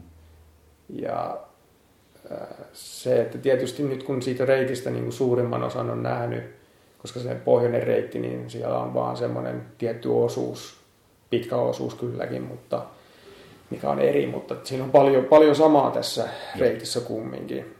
Niin toki, toki kun sen on nähnyt ja sitten tietää ne, niin kuin ne sääolosuhteidenkin realiteetit siellä, niin ei, ei voi niin kuin sitäkään ajatella itsestään selvänä, että sinne lähtee niin kuin, ää, parantamaan sitä edellistä suoritusta, mutta mut sen vaan nyt kokee niin kuin sellaisena, että, että se on mahdollista kuitenkin. Kyllä, kyllä. Mikä sä luulet, että tekee, mitä ominaisuuksia sulla on tavallaan, mitkä edesauttaa tämmöisten suoritusten tekemistä? Ja sä mietit niin kuin just sitä esimerkiksi mahdollista tulevaa kisaa, niin kuin, että se on lähtisit parantaa esimerkiksi aikaa tai vastaavaa, niin mitkä ominaisuudet sulla on semmoiset, mitkä, mitkä sä lasket niin sun vahvuuksiksi? Kyllä se niin kuin, toi oli niin jotenkin elämää muuttava kokemus tämä, tämä viime talven kisa, että kun siitä on nyt läpi päässyt, niin, niin äh, sitä niin kuin kokee, että se, se kokemus, mitä siitä sai, niin se, se antaa niin paljon. Ja se on just lähinnä se, että, että siellä, siellä korostuu tämmöiset asiat kuin kärsivällisyys, ää, just myöskin tämä positiivinen ajattelu, aina siis löytää, aina jotain siis valoisia puolia, vaikka siis tuota, noin, niin negatiiviset puolet tuntuisi, että ne tulisi enemmän esille, mutta et, et aina löytyy niitä. Ja sitten se, että osittain on semmoisia asioita, mitkä niin huomasi varusteissa. Siellä oli, ehkä, siellä oli muutamia puutteita, mutta mut ei, ei kuitenkaan mitään suurempaa mutta tiettyjen asioiden niin kuin muuttaminen helpommaksi. Ja se, että siellä on tämmöisiä niin kuin tiettyjä pieniä asioita, kun ne kertaantuu niin monta kertaa, niin se, että, kun niihin pieninkin asioihin, kun tekee muutoksia, niin, niin se yhtäkkiä noin pitkällä matkalla, niin se, se, se muuttaa tilanteen, se parantaa, parantaa sitä suoritusta aivan varmasti. Ja ää, kyllä ne, niin kuin, ne on niin kuin pääasiassa niin kuin noin, noin asiat, mitkä niin kuin olisi ne vahvuudet, minkä takia mä uskon siihen, että, että, että, että voisi suoriutua paremminkin. Joo, joo. Jos palataan pikkasen taaksepäin vielä, vielä tota noin, niin siihen, siihen edelliseen kisaan, niin kun sä tulit maaliin siellä, niin kuvaile vähän sitä, sitä tunnelmaa tavallaan sen jälkeen, kun sä oot, oot sen melkein kuukauden ollut siellä, siellä erämaassa, niin tota, mikä se tunnelma, onko se niin semmoinen euforinen vai onko se vaan helpottunut vai mikä se tunnelma on tavallaan siinä kohtaa, kun sä kaarrat siihen maaliin ja hyppäät pyörän selästä pois? Joo, kyllä se, kyllä se sanotaan tuntui hiukan jopa hetken aikaa vähän semmoiselta epätodelliselta ja niin semmoinen, semmoinen, koska siellä oli niin tosi pahoja vaiheita ja sit se, se, se tuntui niin mahdottoman, todellakin mahdottoman vaikealta monessakin kohtaa se matka. Jotenka niin kuin semmoinen hiukan, hiukan uskomaton fiilishän se, se kyllä oli. Ja olihan se niin kuin tietysti noin, noin brutaalin niin kuin matkan jälkeen, niin olihan se myöskin semmoinen helpot, helpottava olo tietyllä tapaa, että et tuota noin niin, ää, ää, kumminkin loppuvaiheessa niin, niin ää, oli, oli semmoinen olo, että niin todellakin jo haluaa, haluaa sinne maaliin. Siinä oli vähän semmoinen kaksijakoinen ne viimeiset, viimeiset kaksi päivää. Että siinä oli, oli jälleen kerran oli siis tosi rajua kikkeliä siinä loppuvaiheessa, mutta siinä oli sitten siinä sitä merenrantaa pitkin, niin siinä oli itse asiassa kohtuu hyvää kikkeliä. Ja sitten taas loppu oli sit siinä yöllä, niin se oli oikeastaan aika semmoista, niin kuin, tuntui, että siinä vielä niin kuin lyhyesti kävi läpi melkein niin kuin niitä samoja, samoja juttuja, mitä oli koko sen kisan aikana käynyt. Mutta tuota, jollain tapaa se, se ne, ne viimeiset päivät loppujen lopuksi ei, ei ne enää tuntunut niin, kuin, niin, niin pahoilta oikeastaan. Et, et, et, koska silloin oli jo kuitenkin ihan selvästi niin kuin tiesin sen, että hei, mä hoidan tämän maalin, tämä, tämä onnistuu. Mm. Se oli siellä kuitenkin vielä aikaisemmin se oli monta kertaa vähän, tai aika paljonkin epävarmalta tuntui se, mutta tosiaan niin, niin siinä, siinä kohtaa hiukan jopa, hiukan jopa niin kuin, tiesin, että ajalla ei tässä nyt enää ole niin kuin sillä tavalla niin suurta merkitystä, niin mä hiukan niin kuin siinä maltoin niin kuin just mieltäni ja niin kuin ajattelin, että tämä tulee nyt kuitenkin loppumaan kohta, tämä, tämä mieletön, mieletön tuota matka ja kokemus. Et halusin niin kuin ottaa kaiken irti siinä, niin kuin siitä kokemuksesta niin kuin loppuvaiheessakin. Että ei tullut mitään semmoista loppukirjaa siihen, että äkkiä pois täältä, vaan mal- maltoit niin kuin olla vielä siinä hetkessä mukana. Joo, kyllä, kyllä se, niin kuin, kyllä se näin, näin oli. Että, että, että, että to, toki siinä, varsinkin siinä oli aika nätti se päivä se, ennen, ennen sitä tuota, noin viimeistä yötä niin, niin tuota, siinä, siinä oikeastaan oli semmoinen, koska olosuhteet oli, ei, ei juurikaan tuullut ja oli muutenkin aurinko, aurinko paisto ja näin poispäin, niin, niin siinä ei ollut mitään semmoista hätää. Yöllä sitten, kun mä lähdin siinä aamujasta ja sitten aamulla, myöhään aamulla saavuin maaliin, niin siinä oli sitten taas semmoista hyvin aika tuulinen keli ja tuota noin niin, se reitti on just semmoinen, että jos ta- ta- taivas on pilvessä ja se on valkoinen, niin siis, siis sitä on tosi vaikea välillä niin kuin erottaa. Että siis sen, mm. Sekin oli semmoinen yksi iso haaste. Sekin kertaantuisi monta kertaa niin kuin siellä reitin varrella. Että ylipäätään niin kuin näkee sen kohdan, missä niin kuin se pyörä kantaa. Just. Ja, ja se oli niin kuin aika sillä tavalla hiukan semmoinen, että niin kuin halusi kuitenkin siitä tilanteesta kohtuu nopeasti pois. Kyllä.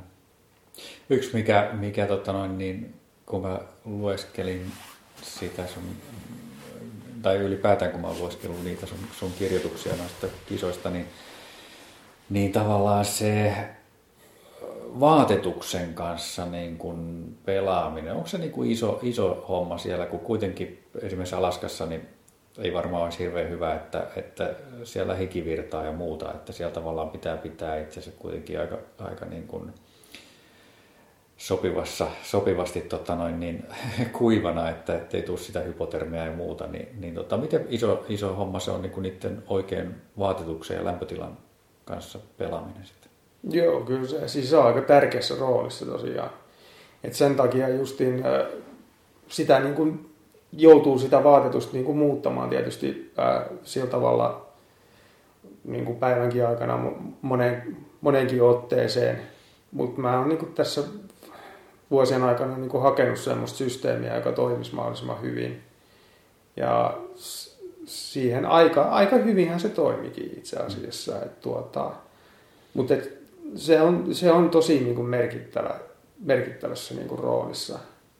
Et tuota, ää, just se, että mulla oli niin kuin, itse asiassa vain yksi merinovilla paita ja sitten sen päällä tuommoinen tuota kevyesti eristetty takki, jossa on sitten tuuletusvetoketjut ja, ja tuota, no, niin, ylipäätään se, että sit, kun oli, oli lämpimämpää keliä, niin, niin oli tuuletusvetoketjut auki ja jopa niin kuin edestä takki auki, että tosiaan niin kuin, että ei, ei hikoillut liikaa. Sitten kun tuli taas kylmempi, niin ne kiinni ja sitten toinenkin takki päällä sitten, kun oli, oli todella rajuukeliä. Mm. Ja nyt tietysti ihan, ihan ne kaikista äärimmäiset olosuhteet oli kyllä semmoiset, että niissä sai kyllä oikeastaan olla melkein kaikki vaatteet päällä, koska siellä oli siis vain niin, niin kylmä ja niin kova tuuli. Et, et tuota, mutta se, että se, se kyllä toimisi, toimisi kyllä ihan tosi Joo. hyvin. Joutuuko sitä useasti säätelemään siinä sitten matkanteon yhteydessä sitä vaatetusta vai Kyllä, sitä joutuu aika paljon, joo. Ja sen takia niin kuin oikeastaan niin, tuohon pyörän kanssa ja se, miten ne kamat on pakannut siihen, niin silloin on itse asiassa aika paljon merkitystä. Että ne on, lisätakki on helposti saatavilla ja mm. hanskoja voi helposti vaihdella ja myöskin päässä päähineet niin kuin se, senkin suhteen. Lähinnä se, että take, takeissa on huput, niin niiden käyttäminen just, että niistä saa lisäsuojaa. Et tuota, mutta oikeastaan hankalin ja mikä nyt ei toiminut oikein hyvin oli siinä Merenlahden yrityksessä oli niin toi kasvo, kasvojen suoja, suojaaminen ja tota, silmien suojaaminen. Et, et, no. et siellä on todellakin niin, kuin, niin kova tuuli ja niin kylmä, että et, et, et, silmätkin pitäisi olla niin kuin laskettelulasella suojattuna koko ajan. Ja mulla olikin semmoista laskettelulasit, mutta kun mulla on likinnäköisyys, niin mulla on myöskin tavalliset silmälasit niiden alla. Ja mm. ne tietysti kun olosuhteet on tollaset ja päivä on noin pitkä, 21 tuntia, niin siis nehän huurtuu tosi herkästi. Ja mä sitten jo, joutuisin kyllä välillä niin kuin pitämään pitämään silmät niin, että ei ne ollut suojattuna siinä loppumatkasta, koska muuten mä en olisi vahvisesti nähnyt kunnolla. Et, et, jo, se, siinä on yksi semmoinen puoli, mitä mä niin parantaisin kyllä niin seuraavaa kertaa varten tosi paljon, että se ei ollut oikein toimiva. Joo, kyllä, kyllä. Niin, sä mainitsit tuossa alussa tota noin, niin, niin sitä, että sä oot niin kuin enemmän enemmän niin kuin tämmöinen soolokisailija että sen joukkueen sijasta, niin tota, mitä, mitkä ominaisuudet tekee, susta tekee, tekee sen tyyppisen? Se on varmaan aika hyvä kysymys. Tota, varmaan se on vaan jotenkin mä oon sen tyyppinen luonteeltani, että tuota, mä haluan, haluan niin itse niin tehdä kaikki, kaikki asiat ja päättää, tehdä päätökset itse niin tuommoisessa tilanteessa kaikissa asioissa. Ja, ja jollain tapaa varmaan aika jääräpäinenkin, mutta se, että tässä niin vuosien aikana niin on enemmän tullut järkeäkin varmasti ja just niin kuin toi, noi pitkät, pitkät kisat on sitä niin kuin opettanut tosi paljon. Et tuota, se, se vaan, tämän tyyppinen luonne mä siis vaan, vaan jotenkin olen, että et, et, ja jotenkin se, että mä niin kuin toimin parhaimmillani tosiaan, tosiaan yksin. Ja se, että jos on niin kuin mahdollisimman vähän mitään häiriötekijöitä, niin se on niin kuin paras tilanne. Tuossa tuhannella maililla, niin meillähän oli siinä itse asiassa kyllä yhdessä kohtaa, niin meitä, me mentiin yhtä matkaa, että, että mä en ihan koko aikaa ollut kyllä yksin. Ja siellä oli ne muutamat loppuvaiheessa, ne muutamat raskaimmatkin osuudet, missä oli pelkkää taluttamista, niin oikeastaan siellä oli kyllä ihan hyvä, että oltiin, oltiin porukassa ja niin kuin jaettiin se työtaakka.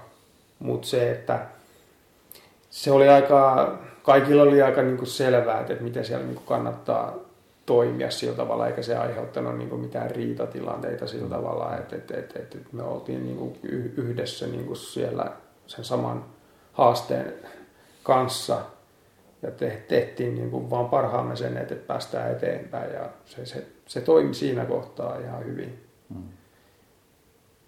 Mutta tuota noin, niin, siinä oli muutamia kohtia kyllä sit, missä mä niin tosiaan huomasin, että, että mä olisin niin halunnut olla enemmänkin yksin kieltämättä. näin, näin, näin, vaan, näin se vaan on. Miten sä mainitsit sen, että et, tota, silloin hankalina hetkinä niin, niin tota, sä hait voimaa sieltä elämän perusasioiden ja perheen miettimisestä, niin tota, kerro vähän tavallaan tämän aika aikaa vaativan harrastuksen ja, ja lajin niin tota, ja sen yhdistämisestä perheen kanssa. Miten, miten iso homma se on? Joo, no se on kyllä, jos niin kuin, mä ajattelen omalla kohdalla, mä koen, että mä, mulla on käynyt tuuri, että mulla niin kuin on noinkin ymmärtäväinen vaimo sillä tavalla ja hän on antanut mulle sen niin kuin mahdollisuuden että, niin kuin tehdä tätä mutta hän on siis todellakin siis, ei pelkästään, hän on vaan niin kuin, antanut, vaan hän on kannustanut ja tukenut mua. Ja siellä, hän ei ole missään vaiheessa niin kuin kyseenalaistanut, että, että, että, että hei Toni, että noissa sun jutussa ei ole niin mitään järkeä, että, että, älä, että älä lähde tuommoisen, vaan niin päinvastoin, että, että hän on nimenomaan siis kannustanut mua tosi paljon. Ja se, että kun perheessä sitten on vielä, vielä tytärkin, tyttökin vielä, niin tuota, onhan tämä niin kuin, ei, ei tämä niin kuin suoraan sanottuna niin kuin perheen kannalta mikään kauhean, kauhean hyvä asia tietyllä tapaa ole sillä tavalla, että kumminkin mä olen sen verran paljon poissa, mutta toisaalta niin, niin, niin se on näissä asioissa se on vähän semmoinen loputon suo varmaan sitten, että mikä se sitten niin kuin loppujen lopuksi on, on se hyvä, hyvä tai paras ratkaisu sillä tavalla, että, että tuota, välillä tietysti vähän niin kuin mieltä, mieltä on painanut se, että, että, että mä oon niin kuin vienyt itteni vähän, vähän niin kuin liiankin paljon niin kuin pois perheestä, mutta, mutta toisaalta niin jotenkin koen sillä tavalla, että niin kuin nämä asiat, mitä mä oon tässä vuosia tehnyt, niin ne, ne pitää mut niin kuin se, oman niin kuin ton, just mielen rauhan ja jotenkin sen niin kuin, ne tuo niin kuin elämään semmoisen merkityksen ja sisällön itse asiassa mulle, että et, et, et, en mä niin kuin, en mä halua niistä luopua myöskään ja sen takia niin kuin mä edelleen niin kuin haluan jatkaakin näiden juttujen parissa. No on kuitenkin aika iso osa sinua tämä pyöräily. Todellakin. Siis se on niin kuin, ainahan elämässä niin kuin ylipäätään niin kuin tulee hankalia tilanteita aina vastaan ja, ja tuota noin, niin, se on jotenkin vaan niin, kuin niin terapeuttista se, että et, et joskus kun on jotain, jotain murheita, niin kun on käynyt lenkillä, niin yhtäkkiä taas tuntuu huomattavasti paremmalta, että et, et, et se, sen, sen merkitys on, on, se on tosi iso. Ja sitä vaan niin kuin kokee itsensä niin paljon vapaammaksi tu- tu- tuolla niin kuin pyörän selässä. Et, et, et, et. Ja ne tuntemukset, mitä siellä niin kuin saa, niin ne on, ne on todella hienoja. Mm. Ja just, niin kuin, just tämmöiset näin niin kuin luonnossa liikkuminen se, että, että kun olosuhteet vaihtelee niin suuresti, kaikissa eri olosuhteissa on niin kuin omat hienot puolensa, että tuota, noin, niin just tämmöiset myrskykelit kun sä olet niin kohdakkain sen sen luonnon kanssa ja se on siinä tavallaan semmoinen mittely vähän niin kuin käynnissä, että ää, kumpi, kumpi siinä on kovempi se luonto vai, vai, vai minä.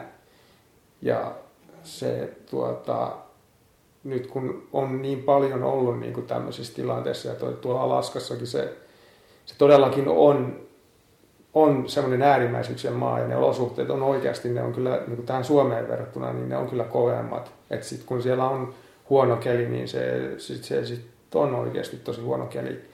Niin sehän on selvää, että tuo luonto on semmoinen, että, että, että sitä täytyy kunnioittaa. Että kyllä se niin kuin todellisuudessa, niin kuin, jos se on todella, todella ankara se, ne, ne sääolosuhteet, niin, niin, niin kyllä, kyllä niitä täytyy kunnioittaa. Ja siis sitä Alaskan erämaiden val, valtavuutta ja se, että, että kuinka pitkiä ne matkat siellä on, niin, niin siellä niin kuin on niin kuin sen kisan historiankin aikana, niin kyllä siellä on ollut sellaisia tilanteita tosiaan, että, että se mitä mä nyt siellä koin, niin se ei, se ei ollut vielä niin kuin sitä ihan kaikista pahinta, vaikka siellä aika, aika rajua olikin, mutta todellakin niin kuin jossain kohtaa niin kuin on, on tosiaan ajateltava sillä tavalla, että, että onko siellä turvallista nyt liikkua ylipäätään. Että sä todellakin pistät itse hengen vaaraan. Silloin on järkevämpää sitten jo odottaa, että se keli rauhoittuu. Mm.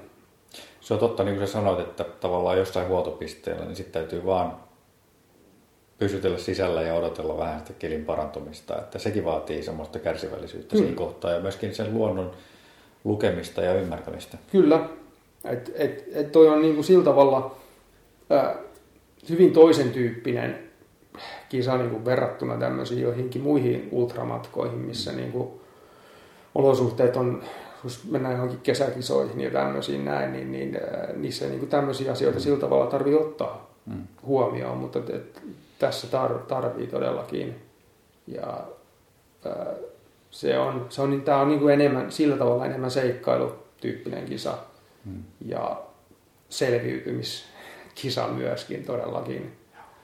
Millainen se tilanne tavallaan sitten, sitten tota, sä sanoit, että, että se oli ehkä osin jopa helpottavaa ja semmoinen uskomaton se, se kokemus siinä sitten, niin, niin tavallaan jos miettii sitä taustaa vasten, että sulla oli kymmenen, yli kymmenen yötä, jotka sä vietit niin kuin siellä lumessa ensinnäkin ja sitten, sitten lähes kuukauden koko reissulla, niin millainen se tavallaan se tilanne on sitten, kun sä kotiudut? Sä tulet kotiin ja tavallaan asetut taas siihen arkeen, niin onko sun onko sun vaikea tulla siihen, tai mikä se tilanne on tavallaan siinä kohtaa? Kerro siitä vähän. Joo, kyllähän, kyllähän siinä on aika moinen sitten taas muutos takaisin niin kuin tavalliseen elämään. Tuolla reissulla kävi nyt sillä tavalla äh, hiukan, sanotaanko hyvin siinä mielessä, no se, se venähti pidemmäksi se reissu, mitä mä olin laskenut. Mä olin kyllä niin kuin ajatellut semmoista niin kuin pahinta skenaariota, että siihen menee semmoinen 22 päivää, mutta siihen nyt sitten meni vielä enemmän. Ja se tarkoitti sitä, että mun piti muuttaa palulentoa tuota noin, niin Suomeen, ja jotta se niin kuin ei mennyt sitten ihan lentolipun hinta ihan älyttömyyksiin, niin sitä piti sitten pistää useammalla päivällä sitten eteenpäin. Mm, mm. Ja mä sitten itse asiassa vietin siellä tuota Alaskassa Ankoreitsissa useamman päivän ihan vaan sitten niin kuin oletin siellä ja sanottaa ihan iisisti. Joten siinä oli sitten vähän niin kuin, niin oli useampi päivä, että mä sain niin kuin, tuota no, niin vielä niin kuin käydä mielessä läpi ja niin kuin tulla takaisin sivilisaatioon sillä tavalla. Niin se, se kyllä itse asiassa, mä, nyt kun mä vertaan siihen ensimmäiseen kertaan, vaikka se oli niin lyhyt matka, mutta se oli kokemuksena tietysti semmoinen, että kun näki sen Alaskan erämaat ja kaikki ne, niin silloin ensimmäisellä kerralla oli, oli semmoinen olo, että kun tuli takaisin Suomeen, niin oli vähän niin kuin semmoista hakemista niin kuin se, että, että se mieli meni oikeastaan saman tien takaisin sinne mm. Alaskaan. Ja silloin, kun siihen ilmoittaudutaan vuosi ennen, vuosi ennen sitä kisaa ja tuli nähtyä vaan tuota, no, niin Facebookissakin, että kavereita ilmoittautui sinne, niin silloin oli jo heti semmoinen olo, että kun tiesi, että voi ei. No mä en nyt ensi talvena siellä ole, mutta mä todellakin haluaisin olla. Niin. niin se, oli, se oli itse asiassa semmoinen olo silloin, että se, se tuntuu yllättävän niin kuin pahalta. mutta nyt tällä kertaa, niin tietysti tämä oli nyt oli, oli erilainen. Tämä oli niin pitkä ja niin todellakin niin äärimmäinen jollain tapaa, että ei nyt ollut heti semmoista, ihan heti semmoista oloa, että sinne niin kuin haluaa takaisin, mutta, mutta jälleen kerran oli tietysti niin kuin resurssienkin kannalta täysin selvää, että en mä nyt sinne heti seuraavana talvena hmm. uudestaan mene. Mutta tässä oli sen verran aikaa, aikaa rauhoittua ja sitten kuitenkin kun takaisin on, on, on kotona ja paluu töihin, niin aika nopeasti siitä vaan se lähtee seuraavan pyörä sitten taas käymään. Et ei siinä sitten niin paljon ole, sitten niin kuin aikaa sillä tavalla miettiä, miettiä tuota, no, niin kuin näitä kokemuksia. Toki, toki siis totta kai niitä edelleen on käynyt mielessään läpi, mutta kyllä tässä niin kuin kohtuu hyvin pääs takaisin tähän tavalliseen elämään taas. Joo. Hei, mennään tuohon tota, noin, niin tulevaisuudessa mainitsit, että, että ehkä 2020 sut nähdään siellä taas.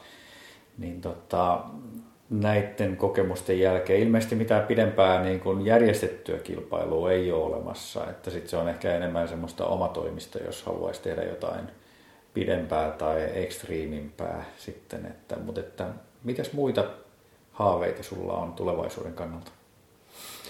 No joo, siis tosiaan talvikisoihin vuodesta tätä pidempää siis ei ole.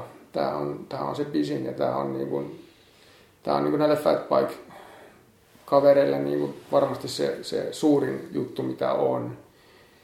Ää, mä oon jotenkin yrittänyt vaan elää sillä tavalla niin kuin, sillä mentaliteetilla tavallaan, että en, en ajattele liian pitkälle tulevaisuuteen sillä tavalla, että kumminkin tämä elämä on välillä niin, kuin niin semmoista yllätyksiäkin tulee. Ja, ja tässä on tullut nähtyä niin, niin monenlaisia asioita niin kuin vuosien aikana, että ää, kun nämä on ollut tosi, tosi vaativia tämmöiset pitkät kisat ja näiden suunnittelu ja, ja, ja valmistautuminen ja kaikki, niin ää, ei voi suhtautua niin kuin mihinkään asiaan niin kuin itsestäänselvyytenä. Ja se, että niin kuin, ehkä mä enemmän ajattelen sillä tavalla, että mä tietysti toivon, toivon että itse pysyy terveenä ja pystyy niin kuin tekemään näitä asioita vielä niin tavallaan pitkään kuin, niin kuin jaksaa. Mm. Siis en, se ei tarkoita sitä, että, että, että mulla olisi aina niin kuin, tavoitteena olisi, että, että olisi joku pitkä matka, vaikka se on omatoimisestikin joku äärimmäisen pitkä matka, vaan oikeastaan vaan se, että, että, että se, että vaan pystyy, pystyy tekemään näitä, pystyy menemään tuonne ulos tekemään pienempiäkin seikkailuja ja, ja se, se tekee niin kuin onnelliseksi jo. Mm. Et, et se ei tarvitse aina olla se, se, se pisin ja se Alaska esimerkiksi, vaan, vaan ihan kotinurkistakin löytyy, löytyy näitä ihan kivoja pienempiäkin seikkailuja. Ja se on oikeastaan se päällimmäinen niin kuin ajatus. Et tuota, toki niin kuin sillä tavalla ajattelee, että jos on jotain tämmöisiä muita paikkoja jossain muualla päin maailmaa, missä olisi hieno käydä pyörän kanssa, niin jotain, jotain semmoisiahan varmasti voisi, voi, voi tullakin vielä. Joo. Hei kiitos Toni tosi paljon tästä haastattelusta. Kiitos, oli tosi hienoa olla mukana. Kiva.